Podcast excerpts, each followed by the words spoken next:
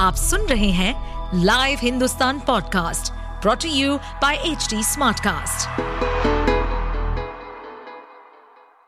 नमस्कार, ये रही आज की सबसे बड़ी खबरें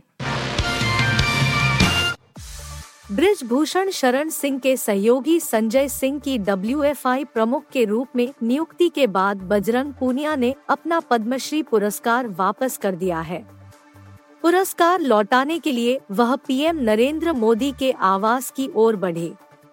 हालाँकि शुक्रवार शाम पीएम आवास के पास कर्तव्य पथ पर पहुँचने पर उन्हें दिल्ली पुलिस ने रोक लिया।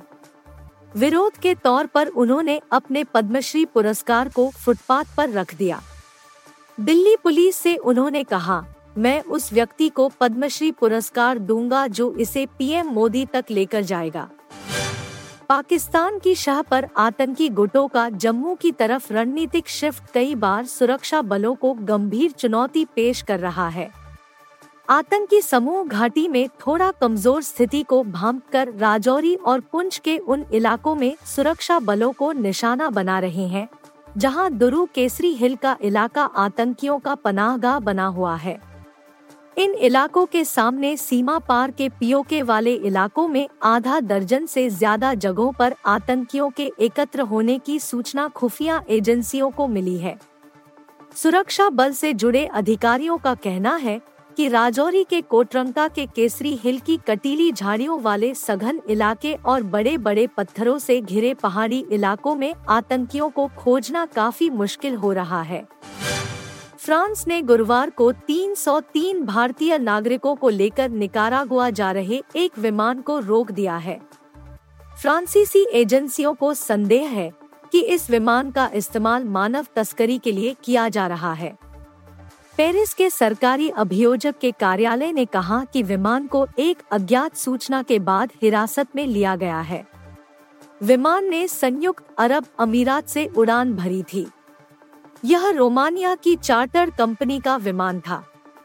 मीडिया रिपोर्ट के अनुसार, अभियोजकों ने कहा कि फ्रांस की राष्ट्रीय संगठित अपराध विरोधी इकाई जुनाल्को ने जाँच अपने हाथ में ले ली है। उधर, फ्रांस स्थित भारतीय दूतावास ने एक्स पर पोस्ट कर कहा है कि फ्रांसीसी अधिकारियों ने हमें मामले की जानकारी दी है। दूतावास की टीम पहुँच गई है। हम स्थिति की जाँच कर रहे हैं। न्यूजीलैंड और बांग्लादेश के बीच तीन मैचों की वनडे इंटरनेशनल सीरीज़ खेली जा रही है। इस सीरीज़ का आखिरी मैच नेपियर में खेला जा रहा है, जिसमें बांग्लादेश की टीम ने कमाल कर दिया है।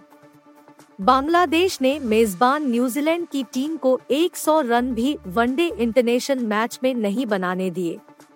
भले ही सीरीज़ के पहले दो मैच न्यूजीलैंड की टीम जीत चुकी है लेकिन तीसरे मुकाबले में टीम का बुरा हाल हुआ, क्योंकि टीम महज अट्ठानवे रनों पर ढेर हो गई। इस मैच में बांग्लादेश की टीम के कप्तान नजमुल हसन शंटो ने टॉस जीतकर गेंदबाजी चुनी थी कप्तान का ये फैसला उस समय सही साबित होता नज़र आया, जब न्यूजीलैंड को दो झटके 22 रन पर लग गए थे इसके बाद एक साझेदारी हुई, लेकिन फिर टीम ताश के पत्तों की तरह बिखर गई। न्यूजीलैंड की टीम ने 31.4 ओवर बल्लेबाजी की और सभी विकेट खोते हुए कुल अट्ठानवे रन बनाए। साल 2023 शाहरुख खान के लिए काफ़ी शानदार रहा है। पठान और जवान ने बॉक्स ऑफ़िस पर धमाका किया और इतिहास रचा।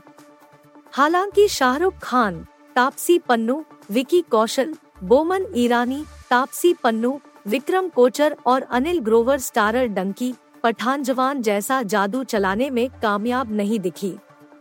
फ़िल्म ने पहले दिन करीब 30 करोड़ का कलेक्शन किया और दूसरे दिन कमाई और भी गिर गई। शाहरुख खान की फ़िल्म डंकी को मिक्स रिस्पॉन्स मिला है। एक और जहाँ कुछ लोगों ने फ़िल्म को काफ़ी शानदार बताया है तो दूसरी ओर कुछ ने इसे एवरेज फ़िल्म कहा है। डंकी ने पहले दिन घरेलू बॉक्स ऑफ़िस पर उनतीस दशमलव दो शून्य करोड़ का कलेक्शन किया था तो दूसरे दिन फ़िल्म की कमाई में गिरावट हुई है। सैकमिल की रिपोर्ट के मुताबिक फ़िल्म का दूसरे दिन का कलेक्शन 20 करोड़ रुपए रहा है। ऐसे में फ़िल्म का कुल कलेक्शन करीब उनचास दशमलव दो शून्य करोड़ रुपए हो गया है। आप सुन रहे थे हिंदुस्तान का डेली न्यूज़ रैप जो एच टी स्मार्टकास्ट की एक बीटा संस्करण का हिस्सा है। आप हमें फेसबुक ट्विटर और इंस्टाग्राम पे एट एच टी या podcasts@hindustantimes.com पर ईमेल के द्वारा सुझाव दे सकते हैं। इस पॉडकास्ट पर अपडेटेड रहने के लिए हमें फॉलो करें एट एच हम सारे मेजर सोशल मीडिया प्लेटफॉर्म्स पर मौजूद हैं। और ऐसे पॉडकास्ट सुनने के लिए log on to W W W dot H D smartcast dot com